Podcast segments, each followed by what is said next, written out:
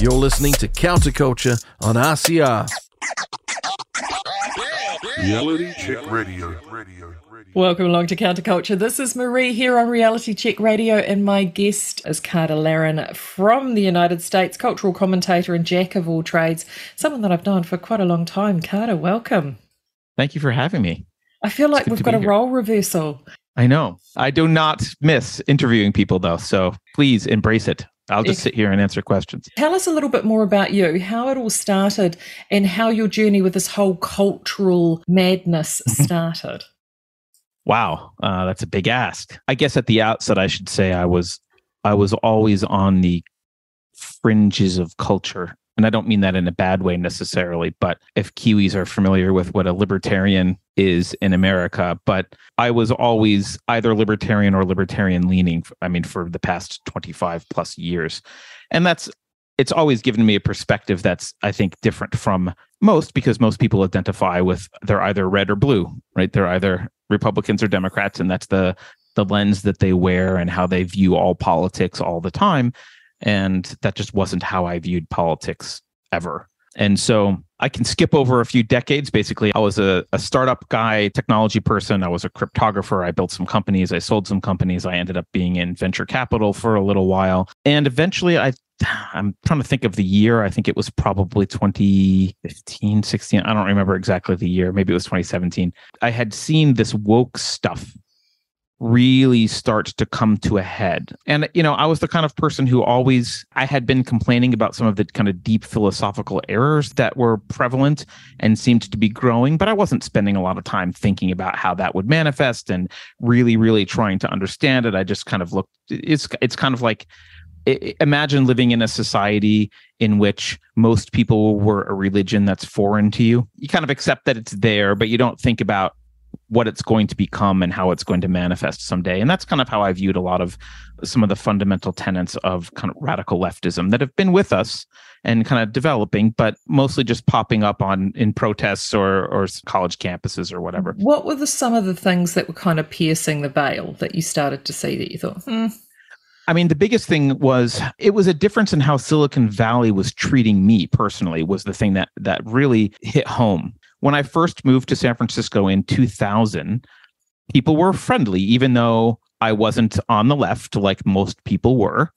They, you know, they kind of smirked and said, "Oh, you're the crazy libertarian. That's cool. Let's hang out." They, it didn't matter, right? It, it didn't. I wasn't being ostracized because I didn't have the exact right views. There was a level of tolerance that, frankly, I appreciated. And by 20, whatever it was, 16 or 17, I don't totally remember, the tables had turned. And I was running a small venture company and I was accused in of being a Nazi by someone who we had turned down for investment. And the the evidence that was presented was that this person was a I'm, try, I'm trying not uh, I'm trying to be vague they were in one of the oppressed classes, uh, several of the uh, quote oppressed classes. Now, this person's business idea was illegal and stupid. So that I mean, we turned this person down, and it wasn't just me; my business partner did as well. We turned them down like we do most people that apply, right? That that's normal for venture companies. But this person went off and, and scoured my Twitter account and had discovered that I had retweeted Mike Cernovich. Now, he wasn't huge at the time, and I don't even remember what I had retweeted about him, but it wasn't anything particularly shocking. But the fact that I had retweeted a, a pariah, or retweeted someone uh, with whom we should all agree is a horrible person and hate. That was the evidence that was presented. It turned into a bigger deal than I would have thought. People actually took it seriously and said, "Oh my God, he, I can't believe he retweeted this guy." And again, he said something benign. I don't remember what it was that I retweeted, but at that point, my business partners and I were looking at doing the next round of the fund, and and one of them, who's who I'm still good friends with, said, "Look, if we do this, you have to um, you have to stop tweeting. You can't mm-hmm. express yourself online."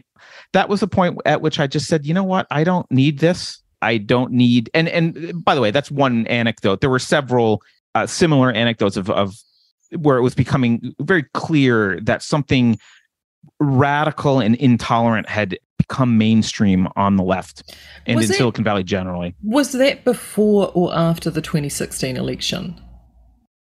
Some of what happened was before the 2016 election. I think this particular thing might have been after because it was the final straw. There were some incidences before. For example, um, one of my best friends and her husband were assaulted at the. I don't know if you remember what was called the Battle of Berkeley. Milo Yes, it was- Yiannopoulos went to speak. That's Mhm. right. Yeah. And uh, I remember I was sitting at my dinner table uh, with my family, and I got a text one night from my friend, and she, it just said, "I don't know. I'm not going to mention her name or her husband's name. I don't know where my husband is. Uh, I was beaten up. I don't know where my husband is. Can't see because I was maced, and I don't know where I am. I'm in Berkeley. Like, please come and get me." That was eye opening. That that this kind of because all they had done was show up to listen to someone speak. Um, we know all about that in this country, but keep yeah, keep but going. at the time i mean it was it was one of the first events that was really eye-opening about just how violent and authoritarian the the left had become. And it's not that there wasn't violence and authoritarian elements in the left all the time. It's just that they became mainstream. They were accepted and normalized. And um, by the way i don't think the they they found the person who who did a lot of this stuff to her and her husband and who by her husband by the way was beaten unconscious in the middle of a road. I don't think anything actually happened to either one. There was maybe a slap on the wrist but you know berkeley police didn't care. No one cared.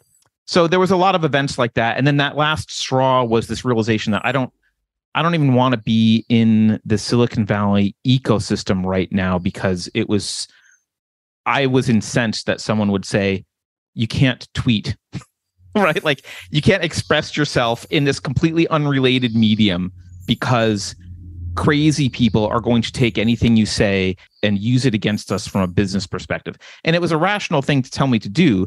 So I don't blame the guy. And like I said, I'm still friends with him, but it, it was a, it was a canary in the coal mine. It was a sign that, oh, this is not a culture I can be a part of right now.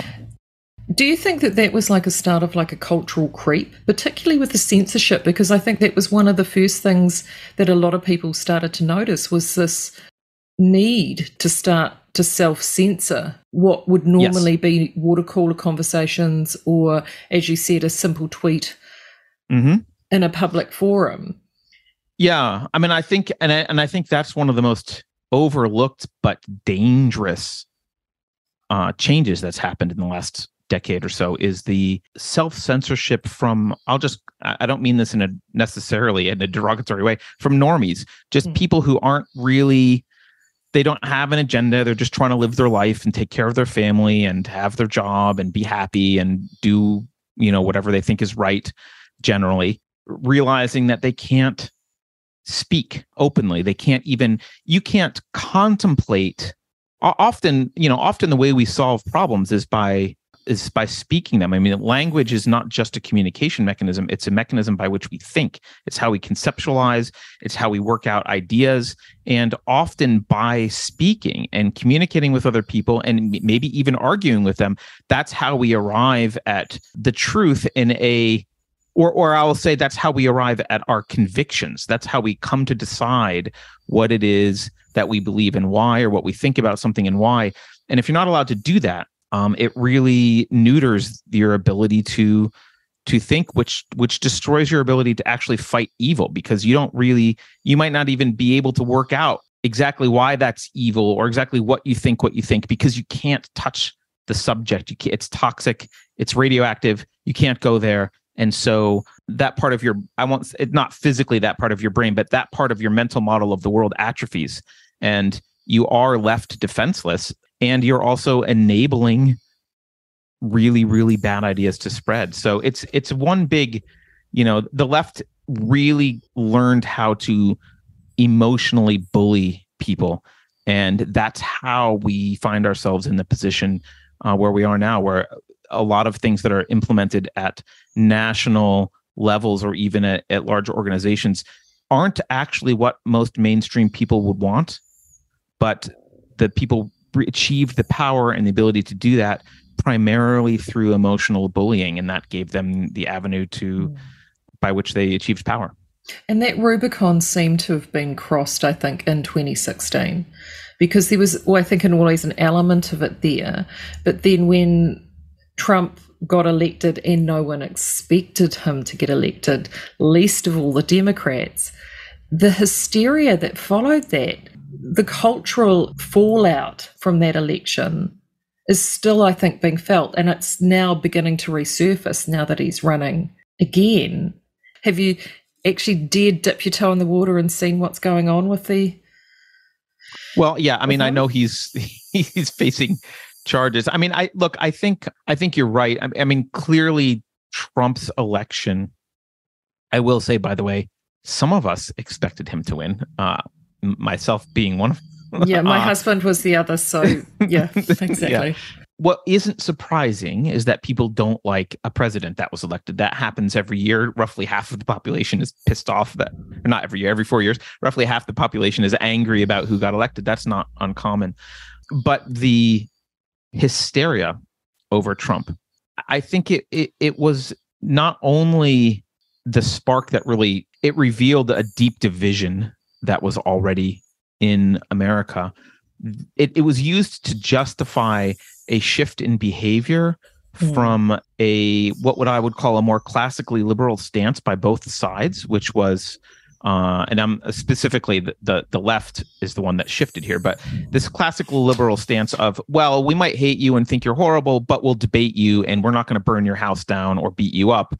Like that's you know we we still want to have civil, if not you know even even though it might be very enthusiastic argumentation it's it's still non-violent. And i think the hysteria around trump was used to justify transitioning to not just bullying in the workplace or bullying in friendships or bu- emotional bullying generally and ostracizing people but also violence like actual violence. And that i think is i don't necessarily think that uh, this is going to sound really dark of me i don't think that was bad because I think that was there underneath the left's philosophy the entire time. And the sooner that it comes to a head and we deal with it head on and decide what kind of a society we want moving forward, the better. So it was bound to happen. This is leftism has authoritarianism baked in philosophically. It's just really good at, you know, it, it, it can do this slow roll for decades and it can cover it up and use nice language for a while but eventually it needs to rear its ugly head. And I think 2016 was the spark that caused the conflagration of violence. And, and you saw finally the, the mask of the left fell off, so to speak. Mm. No, I, I just literally wrote down here was it the unmasking of the left in the media? That was also a huge shift in the media. Any pretense for unbiased reporting seemed to get thrown out the window in 2015 going into 2016. I don't even know if I would agree with that because I think they still have the pretense. They still believe that they're unbiased. I, it's hard for me to say that that happened. I, what I think you see in the media is there was this shift in mainstream acceptance of radical leftism. And uh, when that shift happens, it means that certain assumptions that one makes when one is doing any activity are, are now leftist assumptions. And that happened in the media. So they just, it just became, talking points became fact. Uh, You know, I just saw, I just saw a video. I think Dave Rubin posted a video on Instagram recently of uh, Rachel Maddow saying how much the the facts matter and they'll never lie to you, and that's some and that's why they can't broadcast some speech Trump was making. And of course, then he interspliced it with her presenting as truth a bunch of what turned out to be false claims about the COVID vaccine, right? And just lying her her face off because that was the accepted truth. And so I don't think all these people understand that they're lying. I think that they aren't thinkers. We're not a society of thinkers anymore. We're not a society that wants to sit down and have conversations and nuance. And if someone says something that bothers us, we don't ask questions and take a deep breath and say, okay, well, that's really, I find that really bothering, but let's really get to under, you know, let's understand the nuance of what you're saying and let's have this conversation and continue. The only thing that's not popular anymore is nuance Hmm. like as long as you as long as you scream at the top of your lungs your position one side or another will like you but no one wants to have a conversation that's you know granted it can be more boring if you're not an intellect if you don't like thinking having a nuanced discussion probably bores you you just want to see someone scream at youtube so you can say rah rah rah and move on and feel good about yourself but And that's, That's how Rome falls. and that's pretty much what brought you to Unsafe Space to create Unsafe Space was to have a place to have at least some of those conversations.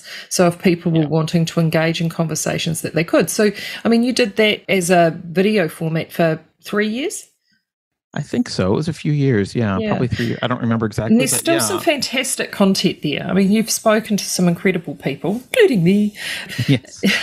But it, One in particular, Kiwi, just absolutely incredible. You should watch all of her videos. there were some really good conversations, and you there weren't that many people in that space having those conversations at that time. I mean, there is loads of parallel content now, which is awesome, but then not so much. I know that when I discovered your channel, which I think you'd been going about six months at that point. I was feeling very alone in the wilderness down here. I remember emailing you because I finally saw an interview that you did, and I thought, oh gosh, I'm not alone on this, particularly in the industry that I was working in, because you mm-hmm. that's the one thing that they do is they make you feel isolated. They're very good at isolating you away and making you think that you're the most despicable person in the world and nobody is like you and you you've been cleaved from the herd to die in the wilderness to use the quote from the house of mm-hmm. cards. But actually when you realize that that's not the case they are the exception not the rule. It's it is yeah doing that. So who are some of the people that during that time that you spoke to that really sat with you Well, you know, a lot of the interview, aside from the obvious uh, interviews with you that were the best, the interviews I think I enjoyed most were, first of all, they were actually the ones earlier on in which we didn't have a lot, a big audience, and the conversation about woke culture was not all over YouTube already. And so I, it's it was like the before it was really popular or was just gaining in popularity. Some of my favorite conversations were James Lindsay early on. Um, he was excellent to speak with. And uh, I would say, I guess this one was a little bit later, but Stephen Hicks was really interesting to talk to. I like philosophy, and he he's a philosopher. I think he actually, I think he actually helps Jordan Peterson with some of his philosophical understandings. But he wrote an excellent book called, I think it was explaining postmodernism or postmodernism explained or something. And we had him on uh, so I really enjoyed that. We had some more, uh, I would say, sensational names. We ended up getting, for example, Mike Cernovich to come on, and it's always fun to have those kind of conversations. My personality, though, is I personally like the subdued, nuanced, long, you know, nitty gritty conversations, um, rather than the drum beating about how dumb the other side is. And both of them are necessary. I just have my preference. Uh, actually, another person I really enjoyed speaking with was Mark Pellegrino. Yeah. because he's that Uh, was who I was going to bring up because that it's his conversations that I really enjoyed. He's an actor and he works in that environment, but he has some really refreshing ideas and he wasn't afraid. I mean, you've had several conversations with him. He wasn't afraid to bounce an idea around within a conversation Right. and take it on board or push it back, which I found quite refreshing. And as you said, it's that nuance that gets missed. Yeah, and that's one of the things I really like about Mark. I actually we've spoken several times since then. Um, he's been on a few times. You know, I wouldn't say we became friends, but we did. I did get a respect for him, and we became acquaintances that check in with each other once in a while. And and uh, and that's the thing I like about him is that he was not trying to. This is going to sound ironic. He wasn't trying to act. Hmm. He wasn't trying to fit into whatever idea of what he should be saying, or what you think he should be saying. He was just, you know, and he's willing to kind of noodle ideas. So he he was really enjoyable. Uh, it's been a long time uh, since I spoke with him. Trying to think if there's any others that I really. Some of them were just big names that were cool to have on, but um, oh, you know what? Colin Wright, I had on super early. We never had him on again, although I should have. He was really interesting because he was an evolutionary biologist, I think, or maybe just a uh, maybe he was a geneticist. And he's popping up. He's field. popping up quite a lot now. I see. You see him. He wasn't at the time. No. Yeah. Um. But since then, I think he started working with what's the Australian magazine that I don't remember. Oh, Spectator. That's why he's. We he was with is the that it? Spectator. Yeah, Spectator magazine. Okay. He's been doing a bit of work with Rowan Dean, I think. Yeah, he was fun. I did start it because I wanted, I, I thought, well, it was kind of reactionary in the sense that, oh, I can't tweet anymore. Fine. That's all I'll do is speak online. right. Okay. I'm going to start uh, speaking about this stuff online. But turns out that's not really where my heart is. Uh, we can get into that if you want. But still do have a close friend of mine still makes content for unsafe space about once a week um, he's more focused on politics and the constitution and it's great and i'm glad he does and and um, you know i'd like that to continue and mm-hmm. you know we may have other stuff show up once in a while but uh, as for my active constant involvement that's over well, a lot of these things, though, are often it's an evolution and a journey, so it doesn't need to necessarily be sustaining, but it plants a seed to allow other things yeah. to grow. So from that, like I know Adam Coleman, for example, I mean, I met Adam in the unsafe community. He went on to write an incredible book, and you yep. know he's now working in the publishing space. So it is all part of that sort of greater growing and evolution. And I know I certainly wouldn't have had the confidence to undertake this role if I hadn't reached out all the way back then in 2020. I know when I f- started following you on YouTube, it was something like 1500 people. So it was okay, it was, way small. back. Yeah. It was small. It was way back yeah. in the early days. But it is about having those courageous conversations, and we talk that about that a lot here on Reality Check Radio. Is empowering people to start just retaking those conversations back because yeah. it's amazing how they slowly eep and seep away. And actually, you're allowed to have those conversations theoretically in a democracy. Yeah. And in New Zealand, especially, our niceness, you know, we've known to be very nice, egalitarian people. And then after COVID, it and being told what to do, it's like, well, actually, you don't necessarily have to always follow a guideline. You know, you can actually push back. You have a voice. Yeah. I think the the left, I'm saying the left, I mean, uh, there's a lot of terms I could use for that. So I, please, when I say the left, understand I, am sometimes I'm talking about both sides. I'm, I'm mm. talking about kind of the the World Economic Forum agenda people. Uh, but you know that they have relied on that niceness that you're talking about. They rely on the your your virtue actually they're using your virtue against you. You want to be a good person. You want to be a nice person. You want to not be rude or create waves or cause a problem because you're trying to be good. You're trying to have a pleasant society. And what they can do is use that against you by convincing you that merely speaking, merely contemplating an idea out loud, uh, is dangerous so that you could upset the apple cart not only for other people but you might actually ruin your own reputation simply because you had an idea about something uh, and you wanted to discuss it or you weren't clear on something. Sometimes i mean it's to the it's beyond this point but i mean you could even be in agreement with some agreement with an, with an idea of theirs but maybe you want to clarify and you want to play devil's advocate for a minute and ask a question about it or get a nuance, even that will get you banned because it is a religion. I rarely talk too much about this, you know, recently, but I had a conversation with someone the other day about about this, and she was still kind of in that mindset uh, that you're talking about, where it's like, well, I want to just get along and like I don't need to focus on that stuff anymore. And she was saying to me, I'm glad you're not paying attention to the news anymore because you really shouldn't focus on it. We'll just let them be. And I said, well, you know, I'm not paying attention to the news, but you got to understand you can't be neutral. She was trying to play neutral party.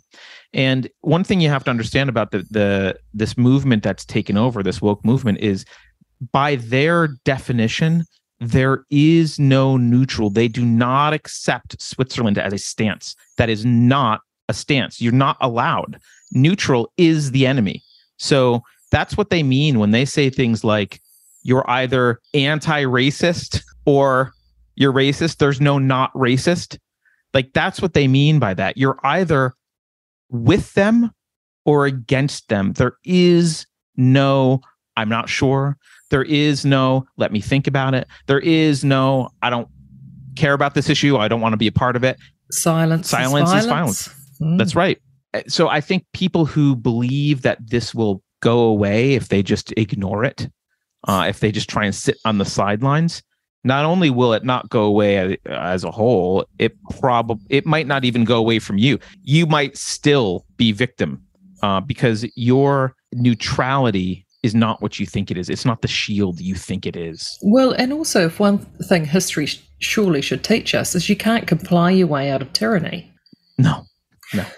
So let's look at some of the real world consequences because you live in the Bay Area, you live in San Francisco, and you have been there since what, 2000? Yeah. Let's talk about San Francisco's fall from grace in that time because I think San Francisco is a petri dish for this is what happens when these ideologies take hold in a real world context, is it not? Yeah, I think to a large extent, because major cities in California actually drive culture in a way that you know maybe not everyone realizes. Hollywood is the obvious example, but San Francisco also as a tech hub, and it's been a tech hub for a long time, has a huge, huge impact on culture. So I think in many ways, California, you know, when I, I remember when I was even, I think I was in high school, I remember someone saying, well, what happens in California is what will happen here in five years. Like that's just how it works. I think in many ways that's still true. So what's happened to San Francisco? First of all, the streets are overrun with homeless people in a way that's exponentially worse than it was 20 years ago. Um, there's literally feces and needles and stuff on the streets that you have to step over. And not just in one tiny spot in the city like it used to be, but like all over the place.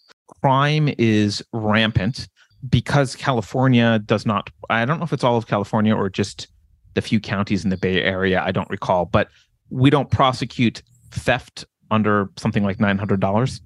People just steal from stores constantly. In fact, well, they've um, got a DA in LA that isn't, he doesn't like to prosecute anybody, from what I understand. Even just the theft, what has happened, and you can, you know, you don't even have to turn, you don't have to turn to like, I'm not talking about alternate sources and I've got some special you know special inside info just go watch cnbc watch watch retail companies talk about their sales and their profitability and watch them talk about the shrinkage problem that's arisen from organized crime stealing products in places like California where prosecution isn't happening under, you know, I think it's 900 something dollars. That's become a real problem and it's it's hurting businesses. Businesses have been closing up and leaving. A lot of people there's been a mass exodus of California from many businesses uh, Tesla is probably one of the uh, most famous examples of the headquarters moving out of the state. And we also have uh, an increase in violent personal crime. So there's been a lot of assaults and muggings and shootings and homicides. We're not Chicago yet, but you know we're on our way. I actually wonder whether you may even be worse than Chicago. Like I know I was there in January 2020, mm. uh, February of 2020 actually, having been there in September the previous year, and in that, what was that, barely six months, five months, mm-hmm. It was, I, mean, I was told to watch out in September, but as you said, what I did see in that February was defecation on the streets, was the needles, was the homeless problem, mm-hmm. was people with obvious drug and mental issues out and about one of the things that I just kept an eye on is that there's an area of San Francisco. So if any listeners have been to San Francisco, this is probably one area that you'll know. It's the bottom, uh, the main CBD where you catch the cable car to go up and over the hill. So it's a huge tourist sort of hub. Yeah, Powell Street area by yeah. Market and Powell. Mm-hmm. Market and Powell, that's exactly it. And right on that corner there. So across the road from that, it was a Westfield shopping centre. Now, I think Westfield's an Australian company. They announced, was it last week or a few weeks ago, that they are pulling out. Nordstrom is gone. Saks off Fifth Avenue, well, that was up on Union Square. That's gone. Whole Foods is gone. And Old Navy is gone. Anthropologie is gone. Office Depot is gone. Uh, H&M is gone. Abercrombie and Fitch is gone. They're just Walgreens. Yeah. I know Walgreens were. It's closing. not worth being there. No. I mean, it's just, it's, it really is a dystopia. And if, if you look at discussions, so I sometimes do pay attention to what, what are normal people saying about what's going on? What's the sentiment in the Bay Area? And there is this kind of frustrating, this frustrating conundrum that people are finding themselves in. They are all complaining about this. I can't live here anymore. This is horrible. I love the Bay Area. It used to be great. Now it's horrible. Blah blah blah. My catalytic converter is getting stolen. My neighbor was mugged. They stole the, this guy's car yesterday. Blah blah blah. Like all that kind of stuff going on. And yet, you know, there's a few people who maybe whine about DAs, but no one wants to change no, no one has said, "Hey, do you think maybe leftism doesn't work? Do you think maybe we should, you know, try something else?" No, no one wants to try. They want to try, and this has been true for anyone paying attention to politics. You can see this pattern throughout uh, history. This is true of any kind of big government mentality. It's when something fails, the problem is do more of the something. Right? The answer, the the solution to the Double problem. It's like, oh, yeah, right. Well, we hey, the war on uh, the war on poverty is not working. Let's do let's fund it more. Right. The war on drugs isn't working, so let's buy, you know, more. Let's militarize our police more. Let's do more on the war on drugs. Let's, so that mentality is it's a broken mentality and it's it's a loser mentality. Right. This is how you create disasters. Mm. Is you you try something, it doesn't work, and what you should do when something doesn't work is pull the plug and try something else if that's if you just from a prag- pragmatic standpoint it's not working figure out why pull the plug figure out why try something else. Instead the mentality is well it's not working because it's not people don't care enough. It's not funded enough. We haven't done enough. And you know if you look at gavin newsom and the general left's solutions to almost all the problems that we're talking about it's just oh well we need to do more.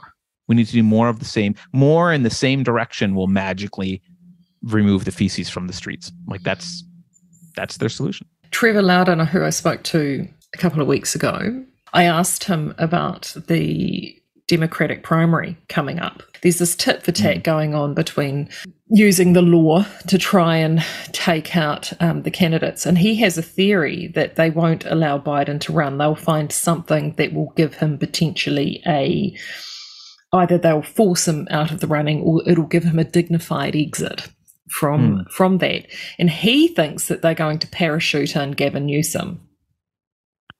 Well, that wouldn't be surprising. I don't know. I mean, I don't get involved in in, in the minutia of politics too much, but I, I will say that could be true. I mean, I could, Gavin certainly has. That's obvious that he has designs on running. Like clearly, he wants to run. He spends more time out of state campaigning than he does in state. It seems like. But another solution to Biden is, you know, get him reelected and have the person you want to be president as vice president. And you know, he's not likely to last. You could probably get him reelected and then convince him to retire. You know, he seems pretty impressionable and managed. So I think if you're the DNC machine, you can use Biden in whatever way you want. And I'm not sure throwing that asset away in the election is the right strategy, but maybe it is. I don't know. I'm not their strategist, and and there are people who know better than I do on that. But you know, largely Marie, quote, both sides will hate me for this, but I I mean this sincerely. Politics is a sideshow. You're being distracted. One of the reasons that I generally don't vote, which people can yell at me all they want for, uh, we can have philosophical discussions about that. I generally don't vote. One of the only times I voted for president was for Trump in his first term. People used to say to me, how can you possibly want Trump? He, especially because I was in the Bay Area. How can you possibly want Trump? He's this and he's that and he's horrible and he's crass and blah blah blah and you know, grab him by the right, all that kind of stuff. And they their argument, and I said, well, you know, I would sometimes say, well, his policies actually aren't really different than anyone else. I mean, they're kind of like Bill Clinton's policies, so let's not get freaked out about the guy's policies. And usually they would agree to that, but they would say, yes, but he corrupts the institution of the presidency. He's it's he's a stain on the honor of the presidency. And that's when I would say to them, yes, that's why I voted for him. Stop viewing the president as something honorable. Washington is full of a bunch of narcissistic, evil, power hungry trolls. Stop thinking that they should be honored. Stop it. I see people conflate worship of politicians and Washington and the offices and the institutions. I see them conflate that with patriotism or with love of uh, America's founding. And those are two different things. I mean, America, when it was founded, was by far, in my opinion, the most moral state that has existed ever. It wasn't perfect, lots of problems. You can throw slavery at me, sure. Slavery was part of human history throughout all of human history by everyone everywhere. So, sure, I understand the massive problems, but the direction to move, the, the direction that that the U.S. founders moved in was was uh, a, a really a paradigm shift. It was individuals have rights. The government doesn't own you. They enshrined these rights. They actually, the Bill of Rights, there was a debate about the Bill of Rights as to whether it should be written down because obviously you would have those rights. And if we just enumerate them, then it, people will think those are the only ones. Uh, but there's many more. It was a, it's a complete shift from being subjects of a king to individuals with rights who are self-governing. And that's noble. Granted, like I said, lots of lots of warts uh, there, lots of things that need to be fixed, lots of inconsistencies. Frederick Douglass talked about when when he criticized slavery. One of his criticisms was really along the lines of you're being hypocritical. The Constitution is great; it says these things, but you're not living up to them. And he was correct about that, right? So all that stuff is great. All that stuff does not equal the office of the president of the United States and senators and congressmen. Like currently we are we are just an authoritarian state with a different justification.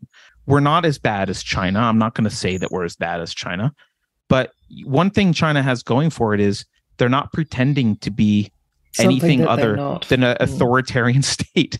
We pretend that we're this free country, that we, we have individual rights and that freedom matters. But you know what? It doesn't. That's not what we are. We're an authoritarian country. And we're run by people who believe that we are farm animals to be taxed. It's a tax farm. China runs a tax farm. Washington runs a tax farm. Washington uses different strategies. Granted, had a better origin. We'll agree. Uh, and they're not as bad as China. I'm not saying that, but it's like you see all this. You see all this hoo- like hoopla about TikTok. Oh no, the Chinese government might have access to our data. You know, as an American citizen, I'll say I don't care. I don't want the NSA to have access to my data. I don't care if China has access to my data. They have no power over me. I don't live in China. They can't affect my life in any meaningful way. Other than I guess they could advertise things to me if they knew my, you know, my activity on my phone. I don't care. You know who can screw with me a lot? Washington. You know? And you know, people like Edward Snowden come along and they reveal the authoritarian nature of the surveillance state. And you know, they're a blip in the news. People forget about him, and half the people still think he should be, you know, hanged for Mhm. treason. Uh, when people get excited about so and so president is going to be in charge, I mean, look, Trump was in charge for four years.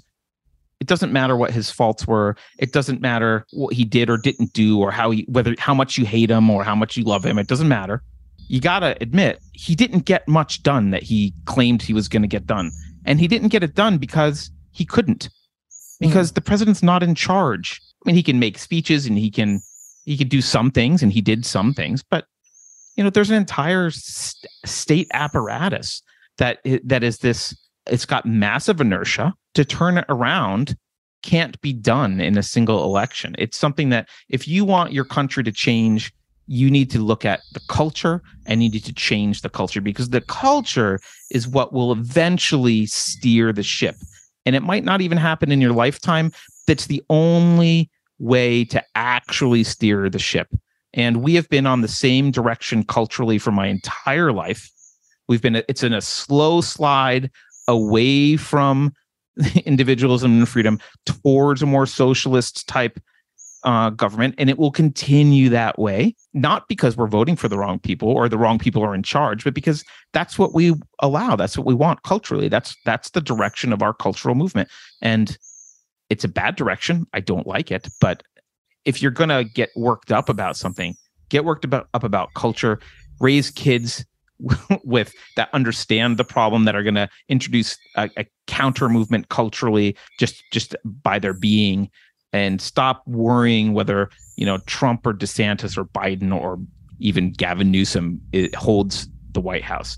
Mm. Yeah, one moves faster to the wrong direction than the other one often, but you know what? Historically, the difference isn't that big. Mm. I mean, and and both sides hate when I say that, but it's just not factually. It's just there isn't a big difference. That's what I love about you. Such a ray of sunshine. no, I can be more positive if you want, but no, that's no, the negative half, I no, guess. No, that is. But it also, too, in this country, we've had a huge wake up call here. I mean, we're about to go to the polls on the 14th of October. New Zealanders are, so, I mean, we're so easy ozy. We've always been that way, you know, and we've been a nation of what they call number eight wire, is, which is a fencing wire. And it's a term that they use around Kiwis that they will figure stuff out because we don't necessarily have access to things here. And, and so you've got to MacGyver things to how you to need to make them happen. And we're a small country and we're nimble and we're all, we've been known for, to be all of those things.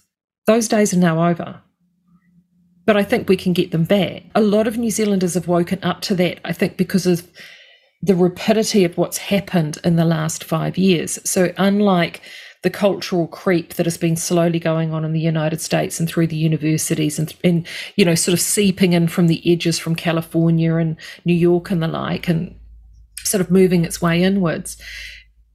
New Zealand draws a lot of its cultural inferences from either the United States or the United Kingdom. We always have.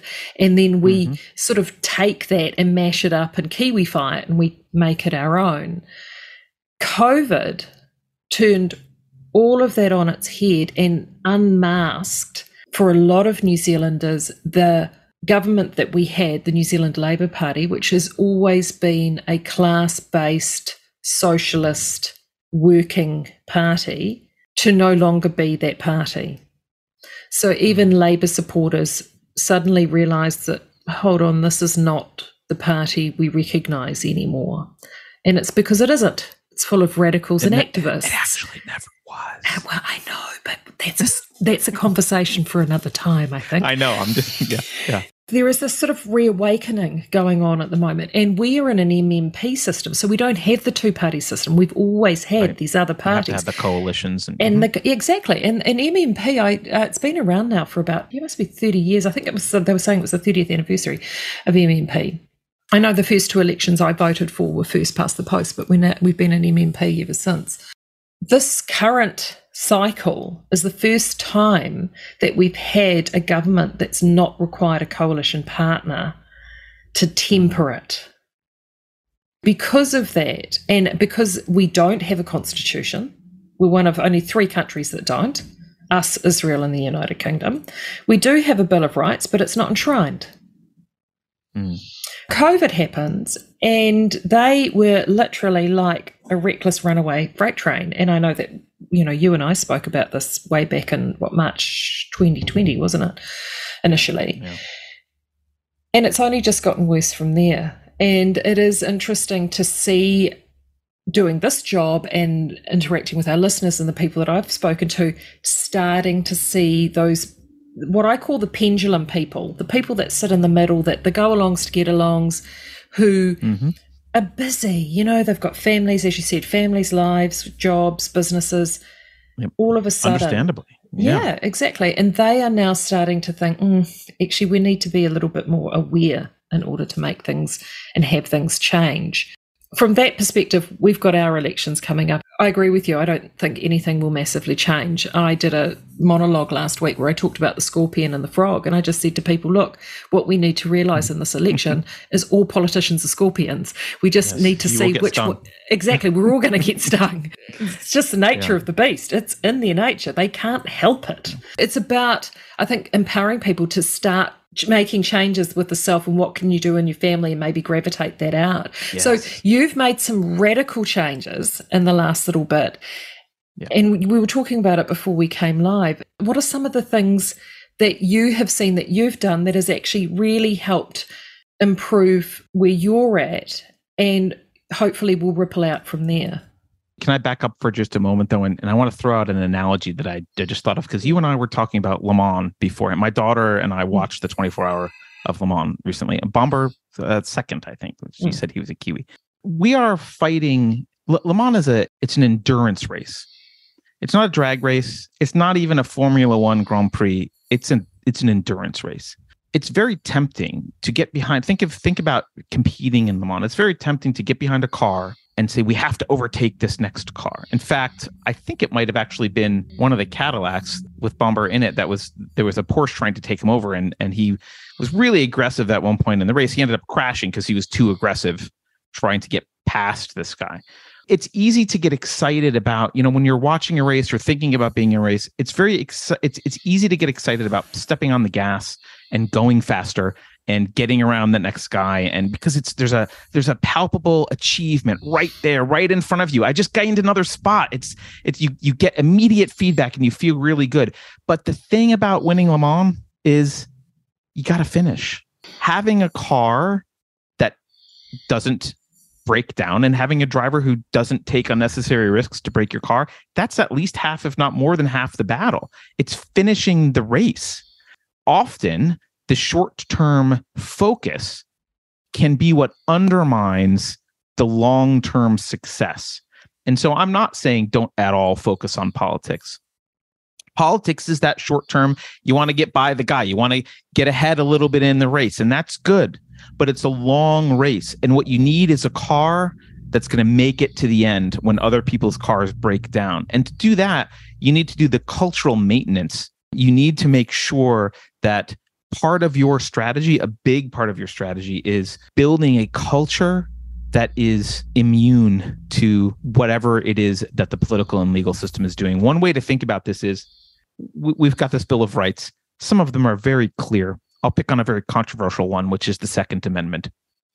Like it or not, you can delude yourself into thinking it means something other than what it means, but it's pretty clear that it means that you have a right to carry personal firearms. It's it's very clear. You might not like it. You might say it's antiquated and we shouldn't do it, but it's very clear what it means. The truth is, what it means is irrelevant if you have an entire population that interprets it however they want. I used to say on the show, they'll let you have the Constitution if they can have the dictionary, right? the how you define those words, how you interpret that is all that matters because that's what's going to get implemented. That's what's going to affect real people's lives. And so, if you have a country, it doesn't matter. It, the Second Amendment is kind of irrelevant if you have a country full of people who think it means that states have the right to have militias, right? Um, and if in in no Second Amendment, if you didn't have a Second Amendment, that wouldn't matter in a country full of people who thought, well, I have a natural right to carry a firearm and you can't stop me. If that's the culture, the culture is what controls ultimately. That's why I'm saying not to ignore it, not because politics don't matter at all. There are those short term wins can matter and they do have an effect, but um, they're the they're the sugar, they're the candy, they're the easy things to put. You get immediate feedback. Ooh, that was good. It's a lot more important to do the long term work of how should I raise my children? Um, right? Like, oh, what are some philosophical convictions that I should really make sure that I stick to and I'm not hypocritical about and really resonate with other people in my life so they can see and how how can I set an example in my personal life. So I know that was a sidebar to your question, but I, I wanted to go there because I want I wanted to make it clear what I meant by focusing on culture and not politics. Absolutely. And it is this is a marathon, not a sprint. So exactly. it is, yeah. And we exactly. can only, and I mean, we're both parents, and as you said, will we see this shift back or away again in our lifetime? Possibly not. I actually really do believe our, our children's generation is the one that potentially pull us out of all of this. I'm seeing real hope when I spend time with these kids, especially the young men. It's having them mm-hmm. rediscover their masculinity and that actually it's okay to be a young man in this world, empowering them to do that. So, what have you been doing to empower yourself lately? Sure. I'll say people might, might wonder, well, why did you stop doing? I'm clearly very passionate about a lot of the stuff, and, and I am. A few things happened. One is, you know, we were talking earlier about the kind of conversations we had early on on Unsafe Space. I really enjoyed them, but what happened as the culture war became more at the forefront of people's consciousness as more and more people were were doing it, more and more people talking about it. I learned what succeeded well on YouTube, and I didn't want to do it. Is is a good way to summarize. A great way to do YouTube is stick someone's famous name in the title, maybe put a picture of them that looks outrageous. Say something outrageous in your title. So and so is a blah blah blah blah blah. Whatever doesn't matter. Say something outrageous. Then be outraged, even if it's kind of unhinged and not really warranted. You don't even really have to talk about that subject for too much. You probably shouldn't make your video too long. People can go get a little dopamine hit about, I'm right. That guy is a jerk. And they feel like you're super intelligent. You don't have to do any thinking.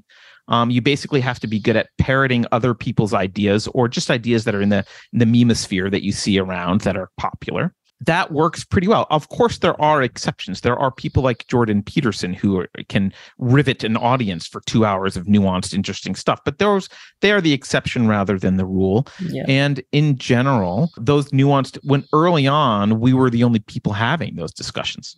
So anyone interested was was uh, on the channel talking to us. Eventually, we weren't the only people having them, and we were having them in kind of a boring way right it was like oh well i'm really curious about hey, let's let's dive into the philosophy behind this and let's talk about uh, gloria hull and like let's let's Mm. oh let's read i know uh let's read mapping the margins like no one wants to do that right And economics too. You touched economics. I love the economic conversations, but not all listeners did. You know, no, not everyone does, right? No. Yeah. Yeah. I, I had a good, actually, Peter Schiff is another one we had a short but interesting conversation uh, about economics with. So, yeah. So, all that stuff, the stuff that I really enjoyed was not what was going to make it work on YouTube. And I didn't need to be the one yelling about how bad things were because everyone was yelling about how bad things were at this point. It didn't, you know, my natural inclination, I don't enjoy speaking extemporaneously. I don't have high charisma. I don't care. That's not ever been my personality. It's never been part of my career to be the the tap dancer with the attention on him. Usually at companies I'm in the background and someone else is is the person, you know, the face. It's not in my personality. I don't particularly enjoy it. There were some other things that led to some shifts at the company, which I don't want to get into, but I eventually decided, well, we're going to stop doing videos and I'll start writing. So we released some newsletters for a little while. Even fewer people read than than I much prefer reading also. I like writing and reading. I'd rather write and read. Few people want to read. That was never going to be monetarily successful. And something happened early this year, right around the time you guys were having your cyclone. we live in Northern California, uh, as uh, we talked about, and we had a neighbor's tree took our power line out during a storm. And it actually yanked out it did damage to the house actually. It, it yanked stuff out of the house. It, it was a big deal. And so for three weeks we had no power at all. And that which meant no internet you know and we have a at the time we i mean we we have a child now who's about 18 months but you know she was a little bit over a year maybe 14 months whatever it was at the time. Plus we had a 14 year old or 13 year old at the time. It's kind of tough to deal with a family with no power and we didn't really want to live in a hotel because we are in a high crime area so abandoning the house meant well we don't can't even have an alarm because we have no power. And if we abandon the house who knows what's going to be left when we come back so we kind of had to hunker down and build fires in the fireplace live off the grid so to speak i as a result i didn't listen to the news for 3 weeks i didn't pay attention to the news i just went dark marie my disposition improved exponentially. I was such a better father. I was a better husband. I was happier. I felt better about myself. I felt better about the world.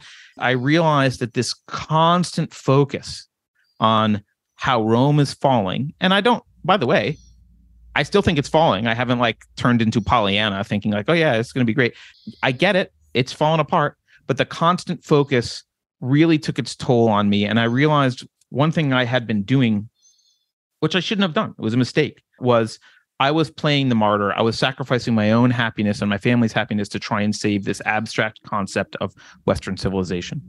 I'm not criticizing anyone who wants to do that. That's cool. You make your own choices. It was taking its toll on my mm-hmm. family and it was taking its toll on me. And the truth is, I was never single handedly doing it. Right. I'm just, I'm one cog in a machine of people who are trying to do whatever they can to make a difference. So I don't have to be constantly on the playing field. It's okay to go on the sidelines and do um, something else. And so I've really, I'm doing, uh, I'm the CTO at an, uh, a startup doing AI stuff right now, and um, it's in my wheelhouse, and I love it. You know, the truth is, if we step back here, here I'll give you some positive news because I know it sounds like I'm, I'm very doom and gloom. The preface here is I do think we're losing Western civilization. I do think we will lose Western civilization. I think America will lose. We will lose. Freedom will be dead for some period in America. It will happen because no one knows how to defend it anymore. Even those so-called defenders of it don't know what they're talking about. They don't understand the philosophy. We're we're on a train to hell. That said, this is still the, probably the best point ever in all of human history to be alive. For most of human history, we had some warlord or king who literally owned us and could take our stuff or make us slaves or would come and slaughter us or take our kids away from us. We were dying of diphtheria or whatever. Like most of our human history has been immense amount of pain and suffering and unhappiness and lack of freedom compared to where we are today. And yeah, a lots wrong with where we are today. I think in the long run, maybe a couple generations, things might turn around. Like I'm, I'm feeling pretty optimistic about our children as well, and maybe they can be the start of some kind of turnaround. Or, you know, I'm not, I'm not opposed to some sort of secession or refounding of something somewhere that understands uh, individualism a little bit better. You know, the idea that it has, it's always going to persist this way. Every empire falls, and this is an empire that doesn't even know why it's good why it was ever mm. good. It's an empire that's forgotten what made it great in the first place.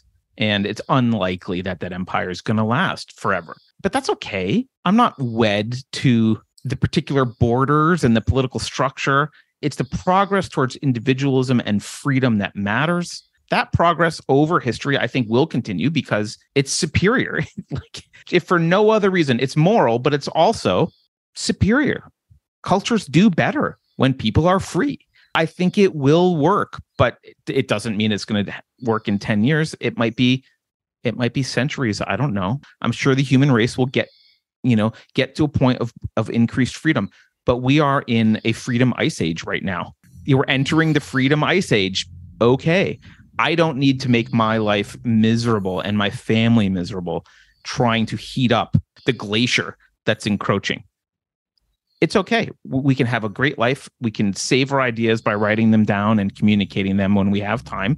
Uh, we can raise generations of children who have their heads screwed on straight, who aren't born with cluster B personality disorders and creating havoc. Yeah, be a good parent, raise the next generation, help them to raise the generation after that, be a good grandparent. Will the world be better when you and I die? Probably not. Probably not from a freedom and political perspective. But you know what? so what? Who in history could say that it was much better when they like? It's that's a rare thing where you have some sort of movement towards freedom in someone's lifetime. It's rare. We don't need to be depressed about it. This is just look. Humans are messy. We make a lot of errors. We do a lot of evil, bad things to each other all the time. That's been our sordid history. I I have confidence that humans will work it out, but you know, it doesn't mean I have confidence we're going to get back to minimalist government maximal freedom America in the next 50 years. I think that's a little bit optimistic. Ridiculous. Yeah. The most important thing I think is is continue having conversations. Free speech is a really hot topic down here at the moment, and that's another whole conversation for another time. But sure. about improving anything is you can improve things. You never limit speech if you disagree with something, fix it with more speech, you know, just keep talking, keep having those courageous conversations. Carter, this has been wonderful. It's been so good to catch up with you. I've been talking to Carter Laren. Unsafe Space is still up with some great content, so let people know where they can still find that content that's still live if they want to sort of dive back into the archives, as it were there is a YouTube channel called Unsafe Space, which I think is easy to find. But uh, the new stuff is mostly on Rumble because we have been we often get banned from YouTube for various things. So, and then there's unsafespace.com has some written archives and some stuff like that. So you can find things there. And uh, like you said, it doesn't have to continue forever. Maybe it will be revived at some point. It is kind of still puttering along, and and Keith is doing excellent content. Like I said, almost on a weekly basis about really more civics. He runs a show called hmm. Rebel Civics, and that's still active and doing its thing. So check it out. Thank you so much. I've been talking to Carter Laren from Unsafe Space. Don't disappear here on Reality Check Radio.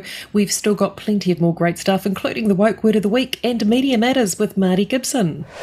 You're listening to Counterculture on RCR. Reality Check Radio. Radio. Radio.